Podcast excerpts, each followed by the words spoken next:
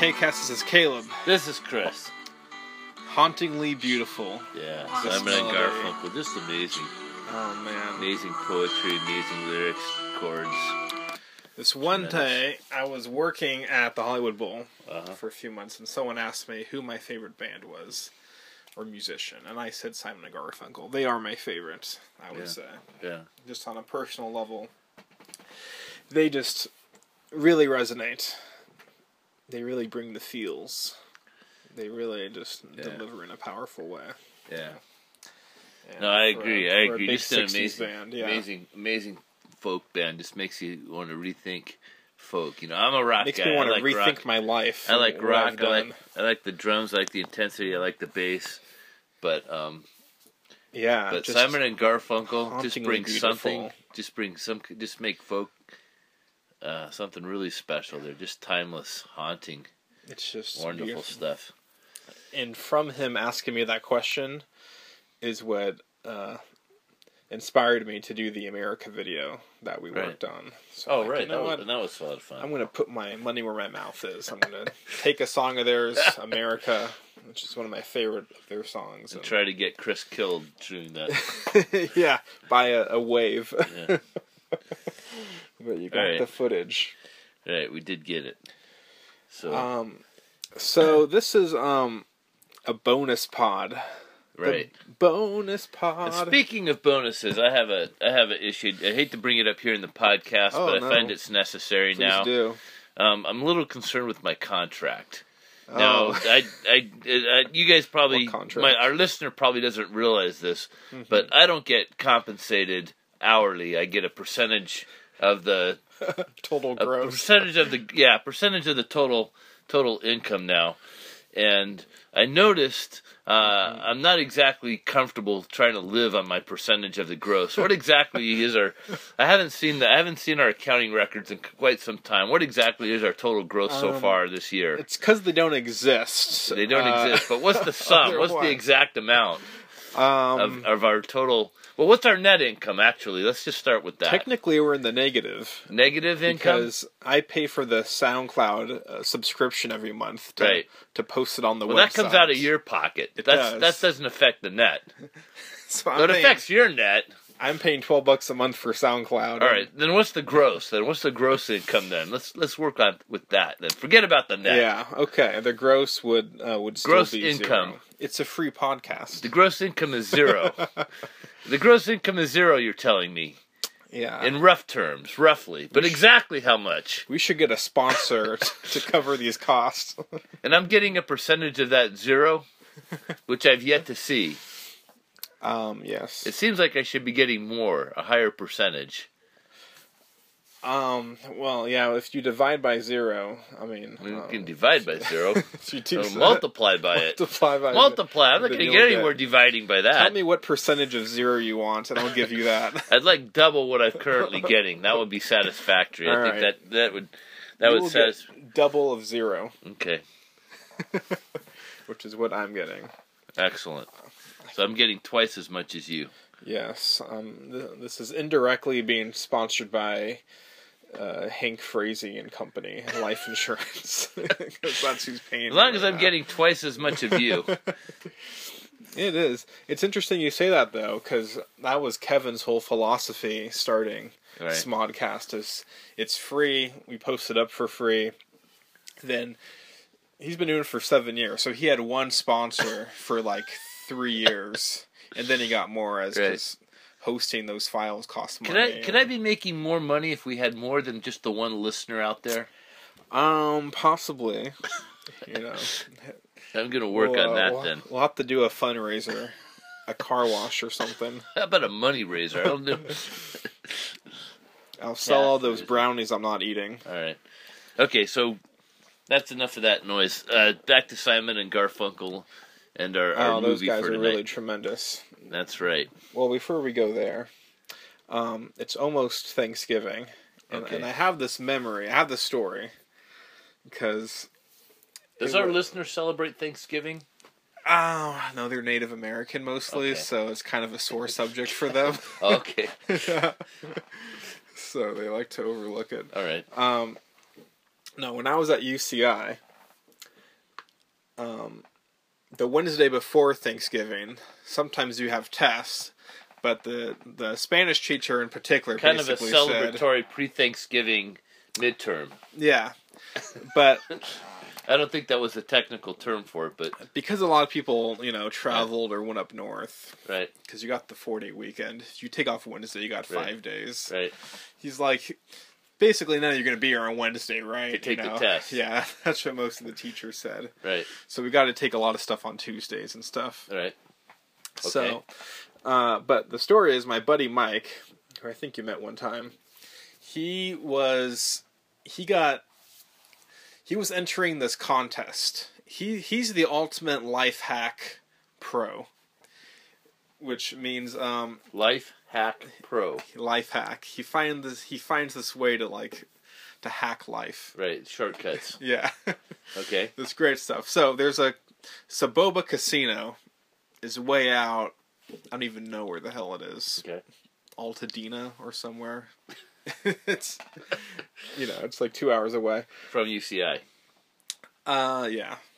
Maybe. Um and he there was this radio thing you would kept calling into that was Fox Sports and he basically won $700 of free c- credit to Soboba Casino and it was like a pretty easy contest but you could only win once. So he called and won and then he used like his daughter's name and called and won hmm. or used her phone number and then I called the number and I won Okay. and then so I went with him once to this thing, and we and we did it Wednesday before Thanksgiving. Ah. I did like a half day, got off at noon or something. We met somewhere, you know, in Orange County, that we took and off then and drove went up to to the this Soboba Casino in yeah. Altadena with your hundreds of dollars of credits. It was just a fun time because we we never made a profit as far as getting over seven hundred dollars because Right. we're spending seven hundred, but we made like six hundred bucks, and that was free money. okay. So Excellent. So, split yeah. Split it, you know. Well, free money is a good story. It was it was free money, yeah. And then uh, when I won, I took Jared up there, and, and we went, and we made like seven hundred bucks, and we split the money, and it was good times. Hmm. So, anyways, so that's your Thanksgiving story. yeah, that's the pre-Thanksgiving story. Had nothing to do with your campus activities at, at UCI or No, but it the what spawned it is whenever I think of the Wednesday, I think before of Thanksgiving. people are taking off a day early, doing the five day weekend, Right. and I remember that Wednesday, you know, being off at noon. That's your best and- pre-Thanksgiving story. yeah. the best Thanksgiving ever. You you won. Unless money. you have a better one you'd like to share. no. But that's kind of you're going to be traveling I came unprepared. I came unprepared with a good Thanksgiving story. It's okay. We all say. did. No, This is a bonus pod. This doesn't count. So Well- this can suck and it's okay. I I remember being about six years old one Thanksgiving, and our relatives came, and our relatives lived out in Azusa, out in a relative uh, countryside, and Uh-huh. and they came over, and so we had you know you had the big extended family over for Thanksgiving, and when you have a bunch of family members over, what you think about is home improvement projects that you couldn't do by yourself. At least that's how my dad did. So he's recruiting help. He had, yeah, he had, he had his, he had his uncle who was probably you know retired, but he was like about fifty something. He retired, he was relatively wealthy, and his and his son who was you know eighteen or nineteen years and old and healthy, and we had recently cut down this big you know foot and a half diameter tree in our front yard in Reseda in the suburbs, you know tract housing thing, and uh, and but we had the stump there. And so my dad's saying, you know, my dad's like, well, you know, we're all here. It's like eleven in the morning. We got four hours till dinner. How about if we all pitch in? We all dig a little bit, and well, I got we got picks and axes, and we'll dig out the stump. And they're they're all, yeah, that's a good activity. yeah, making for, you do before Thanksgiving." chores. Well, they were up a for holiday? It. They were up for it. It seemed like a challenge to try and get this big stump out, and and so they we dug for about an- you know I'm a little kid, so I'm just excited to be out there watching them, you know, and try to stay out of the way of the of the picks and shovels. And they dig for about an hour, and they get most of the dirt removed from around it. And then they're like, "Yeah, we, this thing's you know this is a big stump to dig out. How are we going to get it out of the ground? You know, you you can't get the chainsaws you know deep under it to dig it out, and and we'll be here forever with axes." Mm-hmm. and and so then the next thing you know, my my crazy half drunk uncle, my dad's or my dad's uncle actually, but he'd been drinking steadily throughout the day, not just beer but shots too. You know, while he's working out there, and he's saying, "Well, how about we just get some a couple of sticks of dynamite out to do it?" And he goes, "I've got some." I don't know if he meant he had some with him in the car, or he had some at his at his house out in Azusa that he was going to bring over. Like, can I see a permit for that? And my dad's looking at him like, "Are you crazy?" I mean, you know, because there's mainline out at his house. He does this stuff all the time to his trees because he's, you know, he's like a he's like a couple. His, his property is like a couple hundred yards from any kind of underground plumbing or wiring or anything. But we got like sewer mains, you know, like twenty feet from this thing underground, and you know, all kind of you know pipelines and stuff like that. But he's gonna he's gonna sketch. blast, put enough enough dynamite under the stump to blast it. Disconnected from the ground. I'm just, you know, it's gonna shake up all the houses up and down the street. So did he do it? No. Oh, no. okay. But just the suggestion of it, where I'm just trying to imagine how it's not going to throw up enough rocks, you know, to break. Wi- I was a little kid. This was a really anticlimactic story. He didn't even do it. Just imagine, just a Yeah. suggestion of explosives like that in the middle of the suburbs, blowing apart a tree stump, and I'm just thinking how that would. It was an exciting Thanksgiving for me. That just, I guess. just the knowledge that I had relatives that had explosives that were willing to, to bring them into the suburbs. You're setting the bar low there, which is, which is good. That was an early Thanksgiving that I remember it. that was rather true.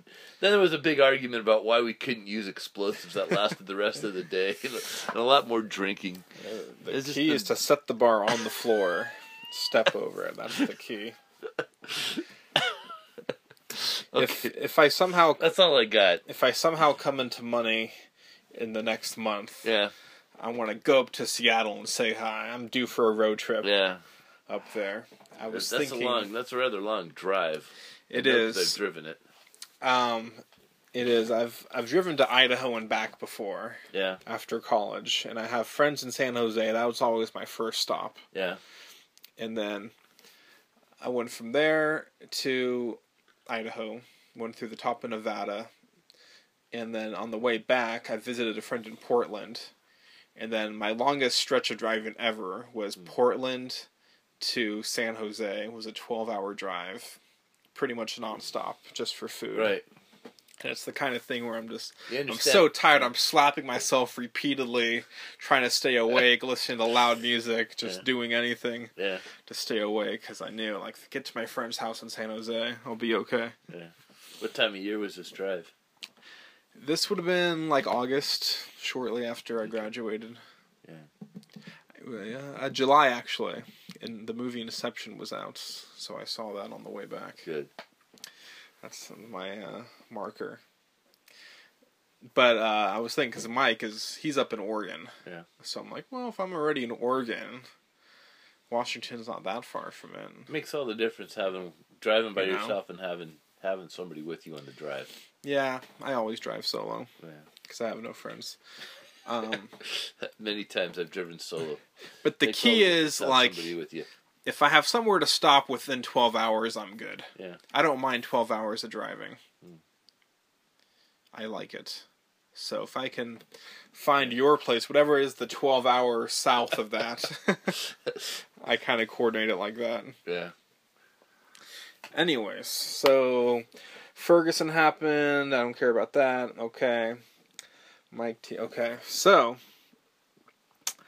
um, this is a bonus pod. Yeah, we're gonna do the graduate. This is the Mike Nichols passed away recently. Um, we just did um, Catch 22. Catch twenty two. which I chose for Chris. Yeah, I didn't want to watch it. he watched it against his will. I forced him to. I had to explain, I watched it out the of an obligation and it's and curiosity it's- standpoint. it's a tricky movie to really appreciate only watching it once. And Caleb hadn't watched it in years, and probably didn't. You know, yeah, So to really get that not movie fresh in the memory. right, to really get that movie, um, the, I mean, the conversations are interesting. Yeah, uh, it's challenging, but because it's so far out of sequence, it's hard to ex- understand exactly what what the chronological sequence of events was in order for it to really make sense. And so to do to get that part right, to really appreciate it, you probably have to watch it three or four times, uh, with a couple breaks, you know, break, you know, taking breaks to sort of discuss it. it's true, and I just don't relate to it as much. right. it's not exactly my cup of tea to resonate. Not because I've never been in the army or anything, but Yeah. just sort of the attitude. There's a movie that just came out called Whiplash about a drummer at a music school doing like uh, jazz and swinging swing dance and the instructor is like this really mean guy Really j.k simmons who's like kind of a, a yeah, verbally like abusive and just like an old school perfection. drill sergeant. It seems like yeah, I saw that. Uh, really, that movie got really, really good. got really reviews. good reviews and it was really good but just wasn't exactly my cup of tea Oh, yeah. because i'm always like if that ha- if my teacher was like that i'd leave the first day Right. like i just don't put up with that just too much kind of a of slacker abuse. to ever see that. too, you're too goal resistant to ever to ever be in that situation. especially because like he's not uh, the students aren't getting paid you know Right. like i would have Right. to be i would put up with james cameron being tough on me but not that. if i knew there was a payoff but Right. um So, so, i'm too much of a Uh, quitter anyways so, so we're doing the graduate now, yes much more my cup of tea i Right. love this movie right? i think this is one of the greatest films ever made this is powerful stuff This is. Uh, should i do my intro I music find that no, no, not yet. I find that interesting that you would say that being not being a child of the '60s, not really understanding uh, the generation gap that had occurred. i think it's in that timeless situation. though It it is timeless in the sense that we all find a point we reach maturity and we rebel against our parents' values. i do sort of seems to be understand a- generation gaps as a concept though so i can resonate with that yeah, um, I guess it's just this was the first really significant one to happen. yeah Um, prior, and it all goes back to World War One, and, and basically a generation being killed off during World War One, so that you had the the people over forty, say, that survived World War One, Mhm. and then their children who basically fought in World War Two. And when that when when the when the soldiers came back from World War Two, they basically had the the baby boomers, um, and they were and there was there weren't a lot of people in between the the parents and the, the parents of the baby boomers and the baby boomers. There was just not a lot. So there was there was that just that gap of left uh, that uh, as a result of World War One, and yeah massive numbers. Right, and uh, just unimaginable wealth for the baby boomers in America as a result of America being the only country with its economy intact after World War One. Every other country, basically, their factories were wiped out, and through the America through the fifties, America was supplying was the only factories left standing, supplying the world, just having unimaginable wealth, um, just across all the demographics, basically, hmm um, and and huge growth.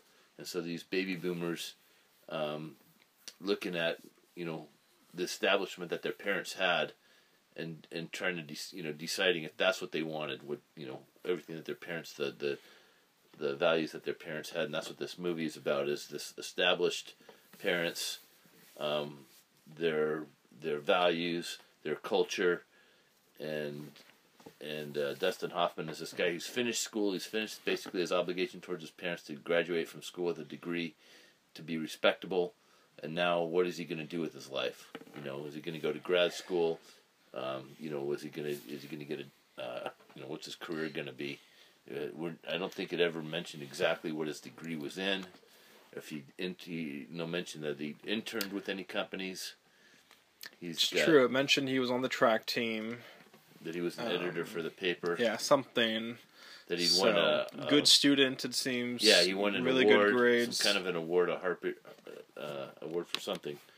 Um, but and his his father and his father's business partner um, have a business, but it's not you know you don't you don't hear what that business is. It's never mentioned. They they both seem to live comfortably in these sort of mansions, you know, these really large houses. hmm Um, And I think it's intentional to show the faceless side of it, to take away certain details, because they represent because then you project they represent the another sort, thing they onto it, represent the yeah. establishment. exactly. And you know, having been, um, I can relate a a lot to Ben.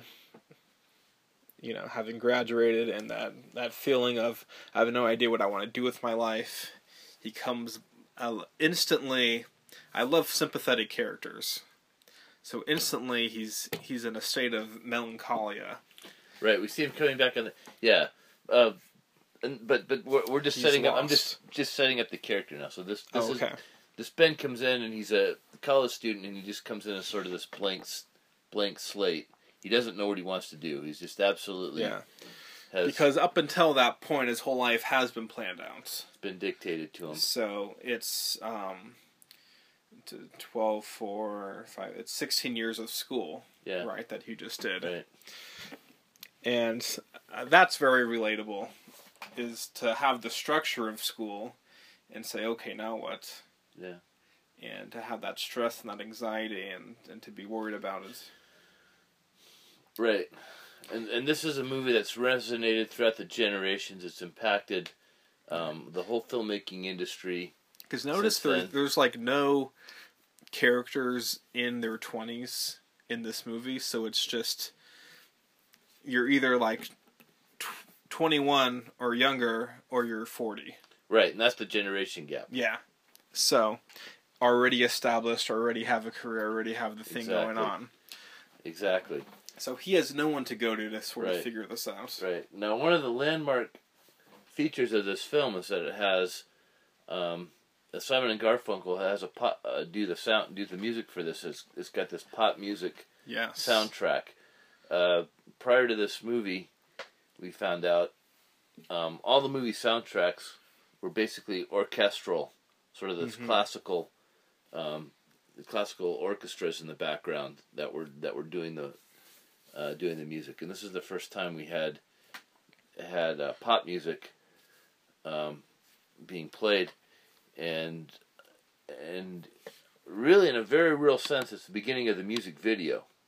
You have these photo montages in the movie um, where the music is up front, the lyrics of the song are up front, the mood is is dictated um, more by the song and these photo montages, and that's the essence of a good music video, which Yeah. which didn't really, uh, uh, which came into their own in the '80s with with music TV. Um, in the late '60s, you'd have uh, movies like uh, The Beatles' "A Hard Day's Night" and "Yellow Submarines," Mhm. and these other you know movies that um, that would feature you know a lot of rock and roll and pop music and stuff. Um, this movie is about the telling a story, um, a love, a sort of a love triangle, A very complicated uh, love cultural, story. yeah, cultural. What do you want to Say say the here? Like least. this cultural um, apocalypse, the change of values. It's a change of, of status of values, a cultural revolution in a way of this generation, and it's told with a pop music background, and it's it's it's iconic. It still holds up today. Um, it violated when, when they did it. They violated a lot of the classic rules of cinematography, and um, and and uh, movie Just production. violated them. well, in the way that they use the in the way that they use the uh, the lighting, um, you know, usually you want a comedy. The, the rule the rule previously was that you use if you're doing comedy, you wanted brightly lit scenes, um, the constructions of the scenes, the the angles of the shots, all these things were breaking a lot of of, uh, of filmmaking rules. And uh, but it was extremely successful in every violation of those rules, of It those was. guidelines. Mike Nichols was quite the trailblazer. Uh, Really yeah. pushed the envelope. And his stuff, you know, they're not fully comedies. They have a lot of comedy in them. Right. Well, the Right. early scenes were very comedic in this movie. Yeah. And as we saw, though, he puts everything in it. He whips you back and forth on this emotional roller coaster of all the stuff going on. Right. So that's part of his talent as a filmmaker. And, and and there's so many movies today that pay homage to The Graduate. Mm-hmm. Um, you see Wayne's World 2. that uh, that have The also class- become classics. well, I think of uh, of uh, what was the Tom Cruise's breakthrough movie? Um, Cocktail. no, no, no, no, no. Uh, Risky Business. Risky Business, and you have the scene, you know, with the sunglasses, and Mhm. Uh, which is clearly an homage to the graduate. You know, he's a kid that's that's he's on his he's he's becoming independent from his parents. Mhm. Um, he's you know making up his own rules, and he puts on you know Tom Cruise in Risky Business puts on the sunglasses, and he and he and he becomes his own man. Similar, uh, totally stolen from from the graduate scene where we see um, Dustin Hoffman losing his innocence to this mature woman, and then he's you know the next scene he's got the sunglasses on, he's got confidence, he's in the pool and he's his own man. All of a sudden he's you know he's gone from the from the victim, from the innocent, from the naive, from the lost little boy, in into a guy To a stud with a to big the penis. to the stud who's going to make up his own rules. He's gonna, you know, he's he's re- he's not in a hurry to do anything. He's Yeah. he's kind of done just accepting whatever his parents tell him to do. Yeah, the first time he's in the pool, he's forced in there in a scuba suit and He's tank, ridic- reluctantly in there. He's he's he's complaining to his parents. He doesn't want to do this. He's not going to do this, but he he ultimately complies, and he's a clown. And you have the symbology of him being under the water against his will, being stuck there, not knowing how to get out. Probably keeps pushing him down. Right, Down he's just submerged and he's stuck there. He looks like an the idiot. oxygen tank. Right, he looks like a complete idiot dressed in the scuba gear coming out, with the and his parents are just loving it. You know, they're just they're they're in their own that they somehow think that this is just wonderful that their son has all the scuba gear on. It, they're just making a mockery of him um, in front of all their all their friends. They like know, to show off the of toys, you know, show off the, the new things they got. Exactly, and and he's he he you know it's just the message in the movie is that he's not respected as a person. He's just a symbol of their wealth of of their success. He's one of their sort of mantelpieces. You know, this is our new car. This is our fancy house. This is our son who's graduated from college, and he's just another one of their trophies to be displayed. Um, and and all that's uh, the the fact that he's he's subservient is that he keeps being shown underwater and being forced underwater. Now, after after uh, he does the deed with Anne, Ban- Anne Bancroft Mrs. Uh, Robinson. with Mrs. Ro- Robinson, and now he's on top of the water. He's lounging around. After from then on, we see him on top of the water, lounging around with the sunglasses, and he's more or less in control. Up to the point where his parents push back and they force him against his will to date, to go on this date with Elaine, or they're going to invite over all the Robinsons and sort of open yeah, this can of worms. big And dinner party. he gets he gets thrown off of his his uh, flotation off of his little uh, inflatable uh, uh, float in the pool that he's on and back into the swimming pool, and so, uh, but there's all these wonderful little sort of images Yeah. and imagery in the movie. and I want to give credit to his parents, Mr. and Mrs. Uh, Braddock, Braddock, because like they're good people, they're loving, they're supportive, Yeah. even if they get caught up in the keeping up with the Joneses or whatever. And they, yeah, it's it's makes sense. You have one child, you want him to succeed. You did just pay for his college. right, You you bought him a car, and uh, Ben isn't taking advantage of that. But it's it's not about the conflict between him and his parents right, that's just how we're orienting where he's coming from and what he's trying to figure out because it's sort of this great example of having nothing to rebel against in the age of rebellion with people growing long hair and and uh, drugs and, and stuff Right. he's he's a square guy he's just this blank slate so he has no fight of his own no no passion no quest and it's this is like different people at the this time. This is really a strange element to the movie because he's he's been to college on the East Coast and he's Mm-hmm. coming to California. He comes into LAX. He comes into California. Uh, Pasadena. it- he- he- yeah, he he chases Elaine to Berkeley, which is really um, liberal the center, the center yeah, of the all liberal hippies. activity and the protests and the agitator, agitation and all these sort of protests and the and this cultural revolution in one sense.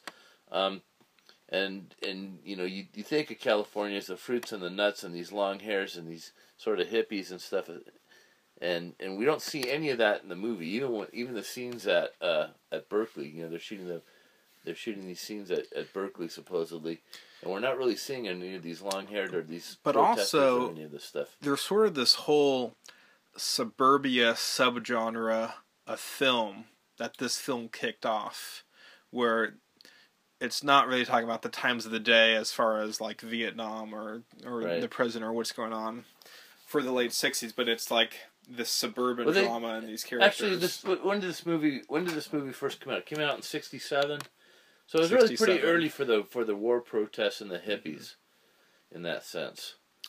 yes, It was it was still uh, folk music was the was was mainstream was like in the popular culture. Mhm. Um, the Beatles had broken, um, and you know there were a lot of, of rock bands that were being introduced, but they were still had a very sort of folk sound.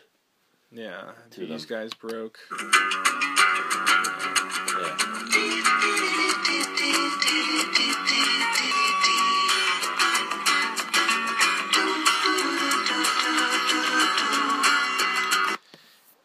And but it's it just he, he's telling a specific story i'm also thinking like of american beauty or ordinary people Okay. some suburban stuff where you don't have to have this big outside awareness of social issues or political issues Right. to to tell your story that's a character piece Right. and a character study it, it, it's a character study. you introduce as much from the outside as you need to Yeah, just the minimal amount to tell. Yeah, just just Yeah. only. Yeah, everything's got to everything's got to be specific to the story and significant in the story, and everything they want to say about the generations you can essentially say with those five adults right. the the two sets Well, of that's parents what he does. He doesn't even give any. He and the guy even, who says plastics. You can tell the whole story. right. there. And the older generation, they don't even get first names. That's how, how sort of vague they are. They're all Mrs. Braddock and Mrs. and my Yeah. parents and mom and dad. You can probably speak Mrs. to that more than me. That that's what you called your friend's parents. Right. Well, it's, Mr. or it's an element. Yeah, Mr. and Mrs. It, it's an element of respect. Mhm. Um, but they're set apart from the younger generation. The younger generation is, you know, Elaine and Ben or Benji or Benjamin. Um, then Mrs. Robin, all through the whole affair, he never calls her anything but Mrs. Robinson throughout the whole movie. She's never, we don't know her first name. It's true. I mean, basically all my, The my adults don't call even, you don't even hear the adults calling each other by their first names. it's true, and I think that was intentional. It was funny. Harold Ramis, rest in peace, on the special features, Right. said like everything in this movie is intentional Mm. and and done on purpose to make a point. So I think that is Yeah. a point that it, it could be anyone's Very parents significant. or mom and dad. you know? Exactly. They, they're adults. There, there's Mm-hmm. a very distinct difference between the adults and the Of yeah, And the- Mr. and the kids. Braddock. Yeah, and, and and the one exception is Benjamin when he's at the hotel with Mrs. Robinson. He checks in as Mr. Gladstone. Mhm. There, he's not known as Benji to the staff of the hotel. He's known as Mr. Gladstone, Yes, not yeah, or. Ben. He's he's respected as an adult in that affair. he he's so so in that in that sense when he takes on Mrs. Robinson and goes to the hotel and does the deed, he transfers over into this other world of the adults. And the world of the adults is very interesting. Um, the world of the adults, you're playing a role. You're forced to conform. You play by these very specific rules. You, imagery is everything. Um, that's what counts. And this is what the hell of being Mrs. Robinson is. Is she doesn't like it. Um, and we and we get into her That's interesting. So it's it's symbolic that he takes the name Mr. Gladstone. Mr. Gladstone. and Right. That they call him by that. That's interesting. Right, right. because Oh. he's now he's conforming to these rules to this this this adult society. This uh, Oh, you said something intelligent. I mean, well, I, from time to time it's going to happen. wow, Um, I didn't catch that. right, and and and this this adult world is uh, very shallow. You know, we talked about the they're they're all about showing off their their achievements and their prizes, like so many trophies. You know, you see the the size of the house is mentioned, uh, the fact that you know Benjamin got his Alfa Romeo sports car, the name Alfa Romeo, um, not reliable, um, but it's you know it's got a certain amount of dignity. It's a historic um, name, Is it like okay. Jaguar. Yeah, in the Italian. Yeah, it's it goes. It's, Yeah, it's it looks old. great. Yeah, uh, it's just, it's it's it ranks up there with like Jaguar and like Aston Martin and some of these other cars as being it's it's got a certain dignity, a certain history of auto uh, among the automakers. The um, it, one of the one of the adults refers to it as a what did he call it a WAP sports car, little red WAP Okay. convertible or something like that. Sure. He, he degrades as a, as Italian, but Alfa, but the fact that they mention that it's Alfa, they say the name Alfa Romeo before they get to that part, is that they're distinguishing. You know, this brand is significant. Uh, And, Which and the is- scuba suit is important. You know, he talks about a two hundred dollar scuba suit. That this is important. This is what they're showing off. Um, everything, everything, every one of the parents' achievements, you know, is, is significant to them, is important to them. There's this, there's this, there's this imagery, this, this very shallow sort of achievement thing that's important to them, uh, to be respectable. And Mrs. Robinson's caught up in it, and she's not happy about it. It's a funny note with the car because it doesn't seem like his personality. And when Mrs. Oh, Robinson wants to ride home, he's like, "Just take the car." Here's and the tosses car. her the keys. Yeah, you know how to, you know how to drive a foreign stick? Yeah, exactly. Uh, so, well, I I think he says it because mostly because American cars don't have stick shifts. It's not that there's a difference between a foreign stick shift and a domestic shift in the in the shift pattern per se, um, but he says there's a foreign shift. In other words, it's a stick shift, not an automatic. but isn't that she says she makes the excuse, "No, I don't know how to drive how to drive one of those. You're gonna have to drive me."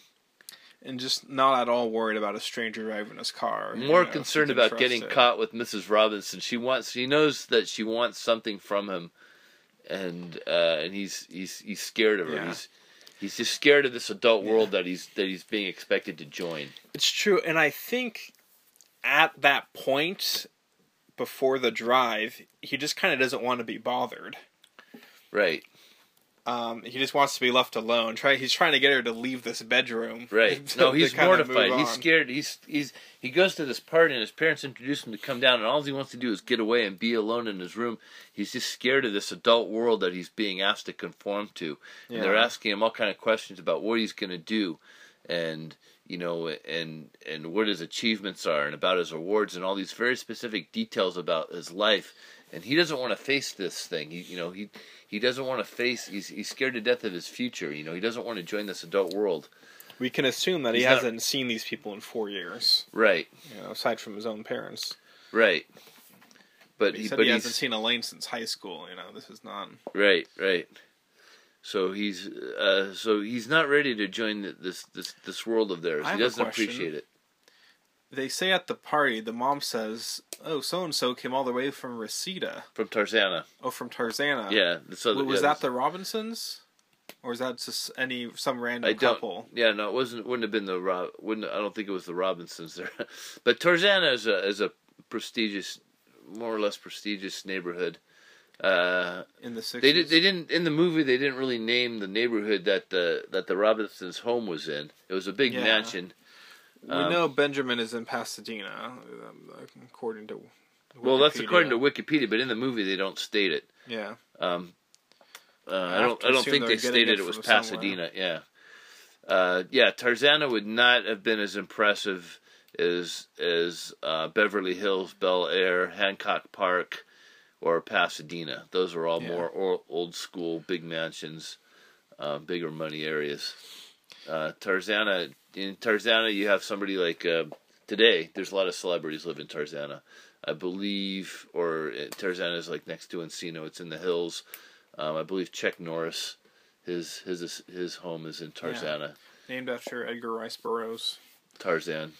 Tarzan, yeah. yeah. he owned a lot of property out there. Yeah, Um, but I was just but it's but it's not as established. no, I was I was just connecting the dots prestigious. that you know, like this wasn't a next door neighbor right. that he would have seen Elaine if he had come home for winter break. Like you'd have to go out of your way to drive Right. to someone's house at Right. least, you know, some distance. So this wasn't like next door.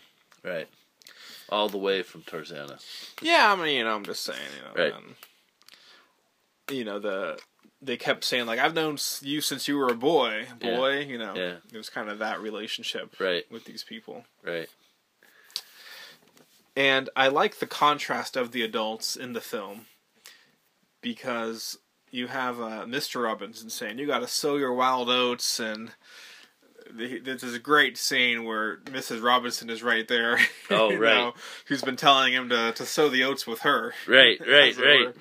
Not realizing, yeah, telling the guy that's doing his wife to sow his wild oats. Yeah, something like, "Yeah, you- you're a handsome man. Isn't he a handsome guy, yeah. honey? Isn't he?" Yes, yes, Wife, he is. yes. It is a- you know. yeah, Shouldn't he get out there and uh, you know just have fun for a while? right. Well, one of the one of the great scenes in this is he's he's come home from college. He doesn't know what he wants to do. this guy McGuire, who we don't know anything about, but takes him aside, Yeah. takes him, pulls him for, adamant about here. Come outside. I got to tell you something. This is important. Plastics. This is your, this is the future. Plastics. Um, and to- Carefully chosen word. Yeah, very very for a lot of distinct, and uh, and it, it's got a different. Uh, we were discussing. It's got a way different um, uh, sense about it today than it did back in the '60s. In the '60s, plastic was it it, it stood for um, something that was imitation. hmm You think in terms of um, Cheap. yeah, cheap and temporary. Um, plastic was was the te- was the cheap forks that you would take on a picnic as a, as opposed to your silverware or your china. You know, you'd have plastic dishware. That's the kind of that's the kind of association that you had with plastic. Um, in a proper, uh, in, a, in an elegant car, in a, in a distinguished car, your dashboard was going to be, you know, a, a wood or a, uh, you know, a, an oak or a mahogany or a walnut or some kind of nice grained wood, um, and you know, and steel, um, and, and and leather. And today, you know, it's common for cars to have plastic. plastic. Everything's plastic and vinyl. Um, for a number of reasons, not because, not just because it's cheaper, although it way is, but the plastic is lighter, uh, it's safer. You can make it so it's soft, and you have all these foam, uh, and and so when you know if there's an accident for safety reasons, you want it, and performance reasons, you want it to be plastic. Um, but back then, plastic was the only reason you used plastic was because it was cheap, and and when you used plastic, um, you made it look like it was something else. You you painted the plastic to look like a wood or a metal, or or or stone or something else. So it was always an imitation. It had this connotation of imitation and cheap, um, and uh, and just really kind of gauche. You know, just kind of an obnoxious material to use. Um, and well, with the electronics and everything now, plastic is, is an ideal because you can mold it into so many different shapes, and so it's it's very extremely functional, and and it's the the idea of plastic now is because it performs so well. It's it's got so many engineering features that we appreciate. It's got a way different con, and it's and we use it in everything. It's got a way different connotation. But in the '60s, um, you wanted stone, you wanted you wanted expensive metals, you wanted uh, steels and silvers and gold, and and fine grained woods and I haven't leather. been this excited since vacuum tubes. This is Oh, simulating. but but he tells them plastics, and it's so obnoxious. It's- McGuire is is, but he's saying like this is This the is- up and coming business is to get and- into. right. Like And- plastic is only going to get bigger, and and what Benjamin's hearing is this is horrible. This is like somebody telling you you pick like the boringest thing. Well, it's not boring. It's just degrading. It's obnoxious to tell him that this is a career for him. It's like somebody telling you, you know what, you, you know, I see a tremendous future for you in in uh, working a cash register. Yeah. a cash register is the tool for you. That's what you want to learn. You know, you get to handle all the money. tech support. You know, or or or to tell a young woman, you know, you know the, you know the place for you to make money, pornography, and it's just. It, it might be I don't know about that. You said that before. I said that I'm before, Not quite buying and that. it's just because it's so degrading. It's like you're young, you have all these dreams, you're idealistic, you're ambitious, and somebody just bring you right down to earth and say, "No, this is, you know, this is the quick, easy way to do things. You want to get into this." And and it's just, it's just, this is what he's trying to avoid is this adult world of this phoniness and this cheapness, and it's all about having all these sort of, you know, this imagery and and and and and just tedious. And he doesn't. He, he this is the future that's hell for him to see that this is where his life's going to be. yeah, that's that's the symbolism of plastics. Yeah, and and this is the what old way of life. it's. It's not old. It's phony. It's just all this phony. Mm-hmm. These people are all phony. They're all trying to be this. You, you know, they're, his parents and the Robinsons. Image They're all they're all portraying these sort of successful personas, but they're not happy. Mm-hmm. They're not happy. They're not imaginative. They're just competing with each other for who's got the prettiest toys. A very shallow existence, and he doesn't want that. He doesn't want this plastic sort of life. And for me, it's funny when he says plastic, because everyone's giving advice, and it's just like, oh, it's that easy, plastic. I should just go in. Like, Yeah. how would I even do that? It's Yeah. like someone just saying, all right, just get a job. You're out of college. Yeah. it's like oh, just like that. Yeah. I just go, and it's such a simplification. Oversimplification It's of exactly. it's yeah. like not helpful advice at all. right. really, right. it's like just one word for you. You know, Yeah. Plastics. like oh, okay. Anyone can say, you know, three words, get a job. Yeah. Oh, well, not Exactly. that easy there. No, lots to consider. Yeah, but it's but it's this is this is this is what it's like for this kid back in the '60s, and it's just everybody. So many college students coming out of school can identify with this. You know, they've gone to school, they've got these huge dreams of how they want to change the world, and somebody's you know, and and when they come home to their parents, everybody sees them as this the kid that they were back in high school, um, and that's sort of helpless and useless, and they're gonna tell them, you know, get them started in their little career you know, kind of thing. Just so degrading, patronizing, um, and not what they want. Yeah. There's Not at all what they want. These aren't the people that they want to become. Right. Yeah. Big college boom at the time. So you know, kind of this you know, prestigious thing. You know, this is a good, good place to be in life. Right. Um, so just that contrast between sow the wild oats, you know, get involved in plastic. Um, the father's more balanced, you know. Yeah. Yeah, takes take some time off, but really start looking at something. Oh, and, and through this party, it's kind of a hard movie to watch because Dustin Hoffman plays this guy is so angst ridden. He's just so nervous and tortured and frustrated. You know, he just he's totally uncomfortable in his own skin. He just he wants to be left alone. He's nervous. He's he's got this high pitched voice that he answers. He's scared shitless of everybody. He's just trying to hide from everybody. He just wants to be alone in his room to hide, and he gets uh, he gets cornered by Mrs. Robinson, hmm and she's the perhaps in a sense maybe the scariest one of all. You Yeah, think? but exactly what the doctor ordered. he's he's suspicious of her. He doesn't know which you know. He can't imagine what she what she wants. She asks him ostensibly for a ride home. He's like, "Take my car, run! I'm trying Yeah. to get out of here. Just trying to run away. Just trying to, just know this knows can see that this is trouble coming. He he can't you know. He he's afraid to accuse her of doing something. You know, unseemly. Yeah, unseemly. he's just scared of about yeah. it, even though he's right. He's completely right. Completely, he's reading the situation correctly. He can't imagine that you know what she wants with him. You know, Yeah, he can't imagine that he's right, but he, you know, but he's he's is his worst fear, his worst nightmare, and he's like, you know, uh, and and so she keeps she won't take no for an answer though. She you know she's she's so demanding and authoritative and. You know, oh, walk. This is ridiculous. Walk me to the door. I can't go into this house. It's dark. He's going. There's lights out in there.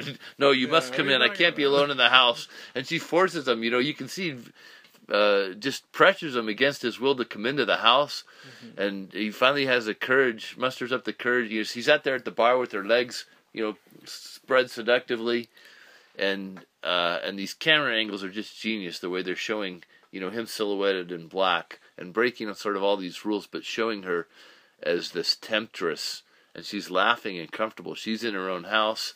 She's she's she, every time everything she suggests, you know, they're getting more alone, closer together.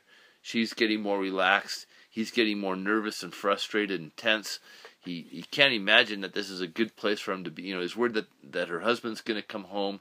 He's all concerned about how people are going to see him, um, and she just will not let him off the hook. She insists he have a drink, strong liquor, just straight bourbon. She gives him. uh, when he doesn't even want to have a drink, all he wants to do is get out of there and go home and sit in his room. And and she's telling him, "No, you can't go home. You can't leave me here alone. You know, I'm I'm scared. You know, you you know." And and he finally accuses her of trying to seduce him. She laughs. He's dead on accurate, and he laughs, and it's just the most hilarious thing. And he's like, "Oh, finally, okay, she's not trying to seduce me. Woo! we can laugh about it now. I'm so sorry. I apologize. That was ridiculous of me to, to, to think that. I apologize for that." But she won't let him go home. Then, then he has to go upstairs with her somehow. well, well, she says want to see the portrait of Elaine, Elaine. And he's like, anything to get me out of this and, close. and he believes it too. He's Yeah. like, her portrait, sure, okay, that seems safe. Go up there, How yeah. could you, you know, anything to do with your daughter's got to be safe. Sure. Yeah. And there's, you know, they mentioned that great shot of he's looking at the portrait, sees the reflection of of naked Mrs. Robinson. Yeah, who's now undressed and has come into this. ambushes him. She's taking off clothes. He's got to unzip her dress, and he's Oh, going, man. "No, I can't take your dress off." Damn it, Benjamin! You don't be ridiculous. I need help. I can't do this. You just unzip the thing. He's very fixated on Mr. Robinson. He's yeah. Well, he knows that he he, he can't think of a reason. There's just the two of them there, Mm-hmm. and she's asking him for the smallest of favors, and he can't think of a you know why wouldn't he help her unzip her dress or do this thing, and then he's you know but he's thinking if somebody walked in this looks terrible you know I can't this is not good and she's going oh don't be ridiculous he won't be home for hours and then it strikes him hours no Yeah. I'm trapped That he's thinking that he's going to be there any minute now and you know it's and he does. He shows up. and then he does She hears the car pull into the driveway. But he's so scared of her. She, what is it? She asks him to go get her purse from downstairs while she goes to the bathroom, but he doesn't want to take her purse up the stairs. He's Yeah. gonna like throw it up the stairs and run. Okay, it's on the top step now. Okay. She's like, just, just, you, just tell him, Benjamin, don't be ridiculous. Bring that purse up here now. You know, just totally Manny. taking control. he likes following orders. This is just the ultimate cougar right here. This is great stuff. Yeah, and and you know, it's more of a taboo that she's married Right. than that she's a cougar. Right. And and this is where the he movie. succumbs to that, but he's he's always like worried about the guy. Right now, and and and this whole this whole He doesn't want to be a home. this whole seduction that he goes through and this uh this this for him it's a total nightmare. He's tense but it's hilarious to watch. Yeah, it's just, just so amusing. This is like total comedy. It's just brilliant brilliant. And it's comedic uh, because you have acting. because because the woman is first of all it's freeing because the woman is in control. Classically it's the man pursuing the woman. And here we have the cougar going after her prey It is fantasy He is- personified. he is so vulnerable. So we have the re- the role reversal of the woman going after the guy, which uh, Huge male fantasy yeah, put on screen. yes, Woman initiating sexually aggressive. you right, know. mother, I'm mother. Sure, I'm sure you could relate to this. Yeah, no, older is- women. well, this is good stuff for me. But he's just so scared, and and the stuff he's saying is so re- you know the he's he's got these high pitched little whimpers that he's he's venting and he's moaning and his complaints and the dialogue. You know, he's so dumb. You know, he's he's a college graduate, and the things he's saying are so. Those excuses that he's trying to make to get out of there are so dumb. He just doesn't have, you know, he doesn't quite have the courage to get up and just leave. And every time he announces he's going, she's she makes him come back against his will, until he's finally, you know, staring at her naked.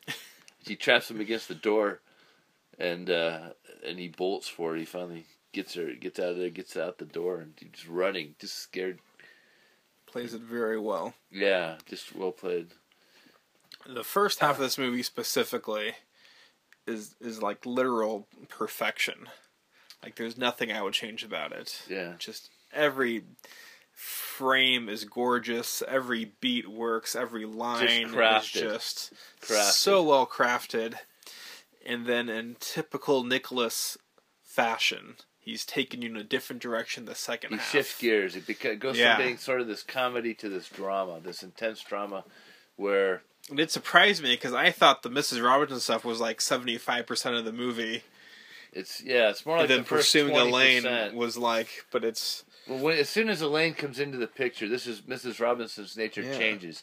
She changes from this woman who's in control, and and Elaine finding out and leaving well, just even is even like the halfway point. Right. Well, even be, but but Mrs. Robinson's transformation takes place as soon as um, they bring up the subject of of of Elaine's coming to town. Mhm. You know, and she's like, "You can't date her. I forbid it. You cannot date her." Yeah. And her and her character changes. You can see all of a sudden she's afraid of something. Previously, she was in control. She was happy. She's telling him what to do. Uh, he's reluctant, but she knows she can make him conform. she was the whole series at the treating him the like an adult the whole time, not as a Mm, kid. No, she's commanding. She's telling him to, to undo her dress and stuff. So she is. Uh, once he starts making love to her, once he starts, once the, once she completes the seduction, he's had sex with her. Okay, I'll say she- this: she's more more on an equal level. she's not treating him like a mother the whole time, and uh, it's only when she says, "Stay away from Elaine, don't date her," right. that she's now now there's a string attached. Well, the power shifts. Yeah. She had all the power previously. She's now like a mother given a rule and regulation that this is not the Yeah. same now, and he wants to rebel against that. right. Well, he doesn't want to rebel against. It. He's he's scared to date Elaine, but his parents sort of twist his wrist, and he's caught between Yeah. Cut between Mrs. Robinson and his parents. He's not that interested. I mean, he's getting sex on the regular. He sort of has his appetite filled. Right, and it's, it's his parents' threat that they're going to have the whole Robinson family over for dinner if he won't take Elaine out. Yeah. And so that's marginally worse for him to have to face Elaine and her mother and Mr. Robinson all at the same time. Then he he makes Elaine cry and feels really bad. Well, really, the the The mother. twirls on the titties on her head. Oh, on the date, during the date, the right. date. They've got the, tassels, stripper. Yeah, they go the, to the, the titty they go to the club and the on her head. and the conversation is like, "Oh, can, this is amazing. You're missing an amazing effect here. And can you do that? You know, it's just the most Come on, insulting, obnoxious. Right? Yeah, you're, yeah, you're missing out. This is this is good stuff. Uh, yeah, no, that was almost. Because he wants the date to go bad, Well, yeah, he wants to scare it her goes off. too far. Yeah, he knows like- he's he knows he's got to scare her off, um, uh, but he's he's become a different. Uh, you know, I, I mentioned that by wearing when he wears the sunglasses he's, and he's sitting in the pool, he's become a man at that point. Yeah. You know, he's got Mrs. Robinson and he's he's he's secure in his masculinity now. He has to be so tough to deal with Mrs. Robinson that he forgets the sensitive mode that Elaine's in. Like she's like a girl, like she's fragile Uh, to where I don't know that he forgets that pushes her off too much. but he's he's such a different person than we saw him when he first came back from college, where he's he just scared his, miscalculates. when he when he first came back from college, he's at the party. He's scared of his own shadow. He's scared of the future. hmm After he starts getting laid, he's a new man and he's relaxed. Yes. He's not anxious to do anything. He's just floating in the pool, drifting, and he's he's content. Um, the only thing that's bothering him is that he's sort of uh, he's sort of afraid of of his parents finding out what he's doing. You know, in this Mhm. confrontation that's going to come between the Robinsons and his and his parents, and so he's got to deal with Elaine somehow. But um, he's not scared of Elaine when when they go on the date. He's in control. He's he's Yeah. completely relaxed. So when you look at who he is with Mrs. Robinson when they're first alone, compared to who he is with Elaine Yeah. when they're alone, It's an act, two different guys. but it ends up being overkill. You know, he he didn't uh, it didn't quite go as planned. Right, but he's in control. He's telling her how what we're gonna do. Mhm. He's he's enjoying. He's relaxed. He can be himself. He can talk. You know, he's got control of his his language, Yeah. uh, which he does not when he's with Mrs. Robinson. He can't hardly barely utter anything intelligible. And you were saying this before. meaningful. The whole irony of it is that like he doesn't become the guy worthy to handle Elaine without Mrs. Robinson making him Right. that guy. Right. yes. Exactly. Without that loss of innocence and that maturity and that that change, like the growing pains of just, that, that of growing up. It's just that confidence in his masculinity. hmm Um, you know that he knows that he can please a woman. Yeah, which makes him even That makes him desirable in Elaine's eyes. I yeah, think. which makes he can convince Elaine to keep the date going, and then they they have the great conversation over fast food or Right. the, the drive-in. Right. Well, they they realize how much they have in common after once Yeah. he, he, she's so vulnerable when she's crying on the she's on the date and she's crying. Yeah. She's vulnerable and he understands it. He relates to her. Yeah, And so all of a sudden he which realizes is he contrasting needs this. more emotion than Mrs. Robinson ever showed. Yeah, because he can't get Mrs. Robinson to open up to him. Yes, She's elect. She she goes as far as telling him that she had to get married, and and that she does not like her life. She's Mhm. miserable, and this is a huge deal. It's like, yeah, well, we had to get married. That's why I married him. But we have separate bedrooms. she's like the first desperate housewife right. She's yeah. pre Teri they, Hatcher. they have separate bedrooms.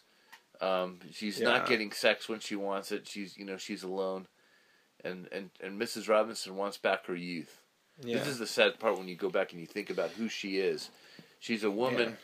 and we don't know that Mr. Robinson is cheating, but he- has women on the mind he keeps sort of pushing this. Yeah. So the wild. I wish I was your age again. Right. You know, I wish I could do this. You should go out with Elaine. You know, he's kind of living vicariously Whatever- through Benjamin here whatever's on going sexcapades. whatever's going on in their life, we know that you know whatever's going on in their life, we know that they're not happily married. They're Yes, unhappy. right. Their relationship with each other is not what they portray it to be when they're when they're out at parties and and living their lives. Mm-hmm. You know, he comes home and he sleeps and doesn't, you know, or she, you know, they're they're sleeping in separate bedrooms. They're not commingling. They're not doing anything together. They've got completely independent lives. They show up at parties together and they play these roles. Yes, that's a good way of putting it. And but they're not happy. It's the facade. Yeah, we're you know we can almost assume that he's not th- that She doesn't know where he goes at night. right. You know, We can almost assume that Benjamin's not the first versa. not the first outside relationship she's had. Mhm. Um, and and uh, and that's possibly the same for Mister Yeah, Robinson. That would have been a good twist. Well, there, it's not it's not important to the plot whether or not, but It's true. she she's not It's sad over though. the demise of her marriage. That Benjamin is, you know, this relationship with Benjamin. She's so in love with Benjamin, she has to have it, and now she's going to lose yeah. lose the relationship she has with her husband. She's like, there's no relationship with her husband. That's that's gone. Yeah. But Ben feels crazy guilty. He says this When is this is filthy. It's disgusting. It's No, no, I'm talking about when Mr. Oh. Robinson visits him at Berkeley and says we're getting a divorce. oh right, He feels really bad. right because it's come out. It's become public knowledge now. Elaine knows Yeah. she's not going to. You know, it's it's destroying her. Or does Mrs. Robinson say that to? no, Mr. Robinson. It's Mr. Robinson coming to him at Berkeley says, Yeah. you know, but but the ha- time that they're having their affair, at the time that they're having their affair, and Benjamin's been reluctant to do it. She just sort of forced, you know, she just keeps coming on and coming on and won't quit. And and, and after he's done it, he says this is disgusting. It's filthy. You know, thinking, who says that they're getting the divorce? it's Mr. Robinson. it is Mr. Okay. He comes traces him down to his room at Berkeley, to ben- Benjamin's room at Berkeley, and and then emphasizes like, "Stay away from Elaine." yeah, You know. get her out of your head. So. Yeah, they. She's she's an only child, which is interesting. They're both well. only child. They're yeah. both only children. So They're sort of these trophy wives and trophy children. And it's funny because that's sort of that's the pairing that the families want, right. and that's that's who ends up together. Right. Well, now nowadays we have the term uh, trophy trophy wife. Mm-hmm. Back then in the '60s, I don't remember ever hearing I'm Thinking of the term arranged marriage is what I'm looking Right. Well, at. there's there's sort of these trophy children, right? These children that have gone off to, to good colleges and have these degrees, Mhm. and and they have all the toys and they're all well mannered and they you know they play these roles and they have these accomplishments that they can brag, the parents can brag to the, you know, to their friends about. yeah. Uh, you know, but in the '60s, I don't remember ever hearing the the term, or I don't Trophy remember. child. I don't remember in the early '70s that the term trophy, well, trophy wife hadn't. I don't remember hearing it in sort of the mainstream. It was probably a concept that was very familiar.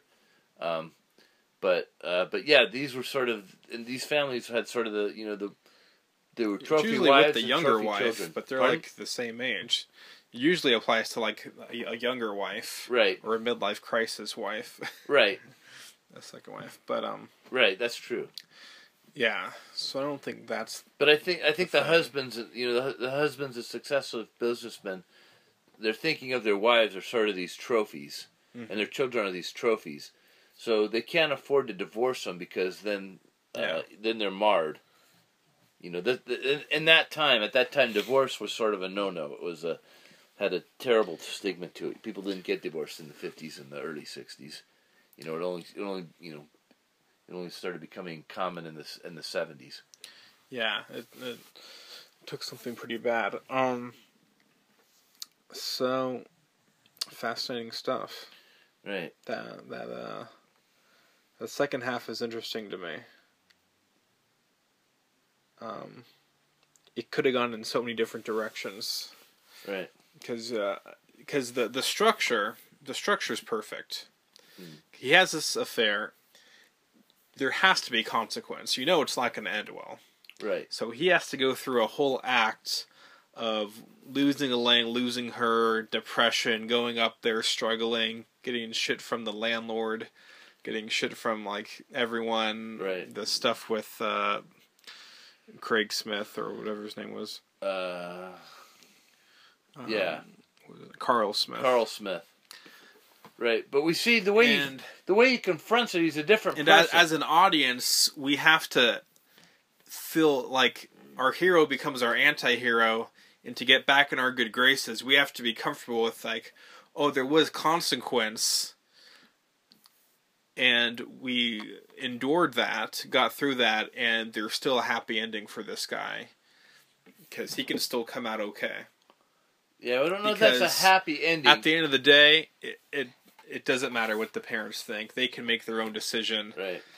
to um, you know, I feel bad for Carl Smith on his wedding day that he gets left. That's Right. a pretty dramatic thing. No, this is a genius scene. This if you if you watch the story from Carl's perspective, it's, it's Yeah, a damn it's pretty- tragedy. right, it's right. pretty effed up. But Well, he, he was it- the it on isn't, it paper isn't. doctor. He was the med student. Oh, becoming the doctor. Uh, we we hear what what what did his what did his uh, roommates call him? They called him the Makeout King. Carl Smith was the Makeout ma- King, yeah. Makeout King. So we don't feel quite so bad when we see on his He's wedding day bit of a that he loses his bride just as he says "I do" and gets to is about to kiss her. Uh, he's he's a good looking guy. He's you know becoming a, a doctor. He's getting his doctorate degree.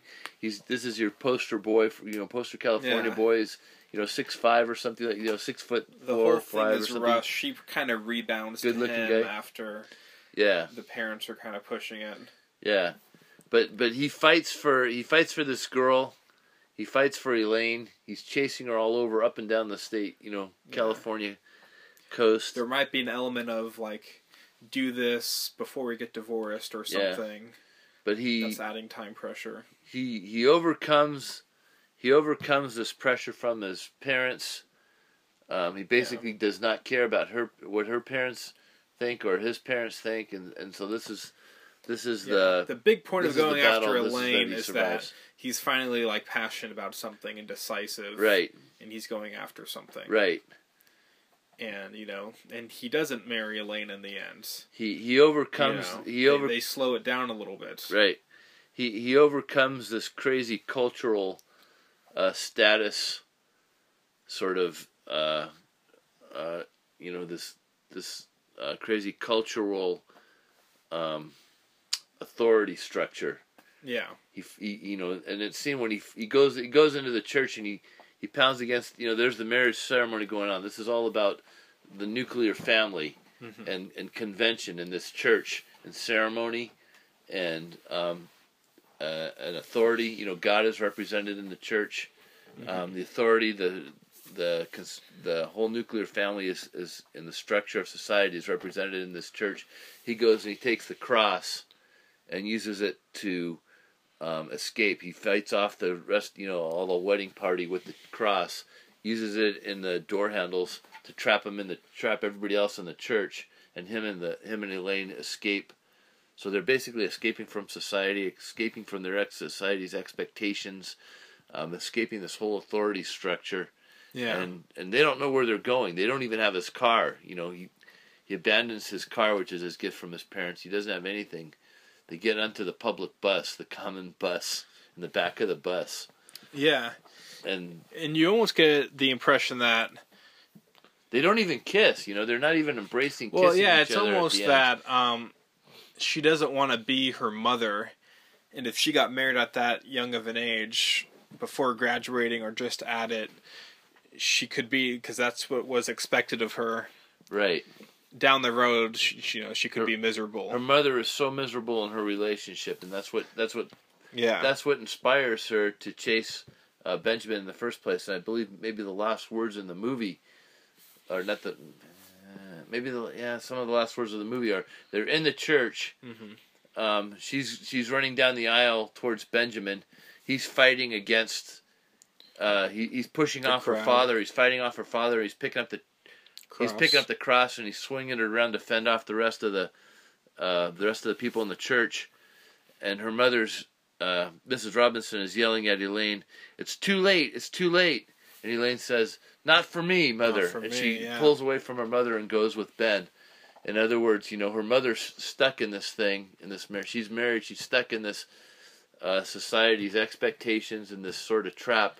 Her mother's not getting a divorce. She's so miserable, and Elaine's even though she's taken the vows, and she said I do, she's abandoning everything Mhm. there in the church, and she's gonna break away, and she's not gonna accept society's judgments and uh, and Break expectations. away, yeah. And I love I love the way his wardrobe changes from the suits to like wearing a jacket. He has a five o'clock shadow and jeans and Or the swimming trunks. kind of his his Yeah. Berkeley outfit. Yeah. You know, Oh right, right. When he's up at Berkeley, he's yeah. he's kind of wearing clothes comfortable to him now. That Yeah. just just his transformation not as a trying character. to inspire. Yeah, right. Not he, he's just not trying It's to. He's not worried about impressing anybody. Yeah, he was wearing suits all the time. You know, Yeah, this guy. Right. No, he's become a nonconformist, and they escape in this bus. The symbol, this symbol of the blue collar, really common, uh, everyday person, Yeah. and and that's what they're not riding off into the sunset. They're just sitting in the back of the bus. So great movie, complex as hell. Yeah, Just- just this wonderful imagery, very sp- Great character piece. Right, right. All this, Mike Uh, Nichols is a genius. all these sort of, is a master. all these sort of Man.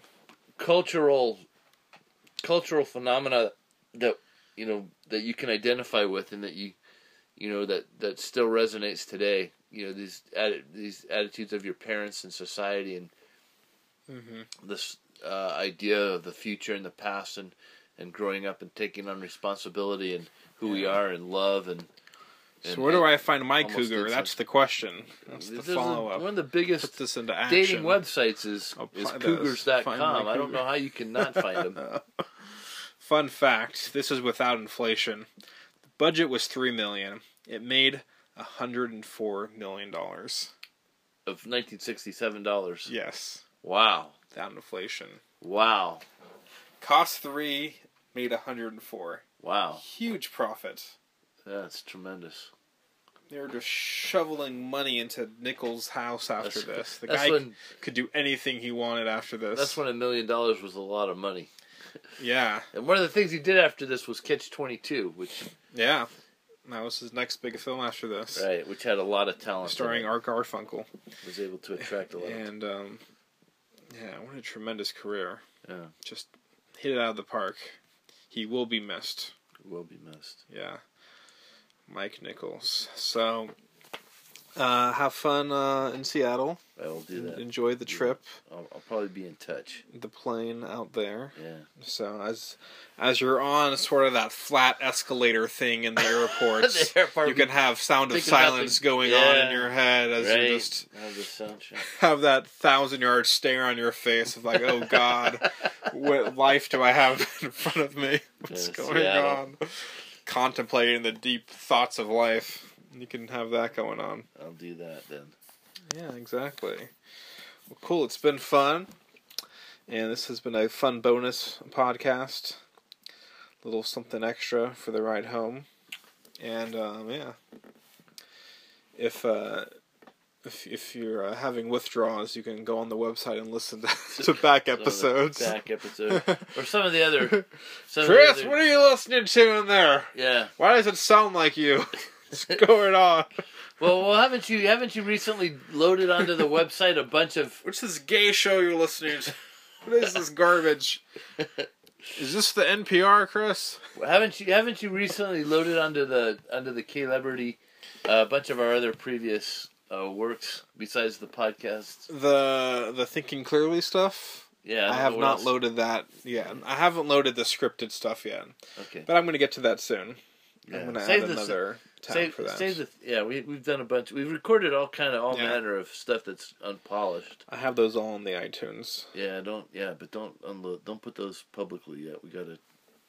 I gotta fix a bunch of those. Anyways, but yeah. So. Um. Well, happy holidays. Uh, yeah, see you again. in the event that I don't that we that we don't Thanksgiving, that we don't Merry podcast Christmas. until next year. Happy New Year. Happy New Year, Happy holidays, everybody. Happy holidays. Happy Hanukkah. Kwanzaa, if you're into that. Whatever they celebrate up there. Yeah, Happy uh, Life Day. you got some you got some tunes to to take us out with. To take us out with. That's KCast for this week. This is Caleb. This is Chris. Happy holidays.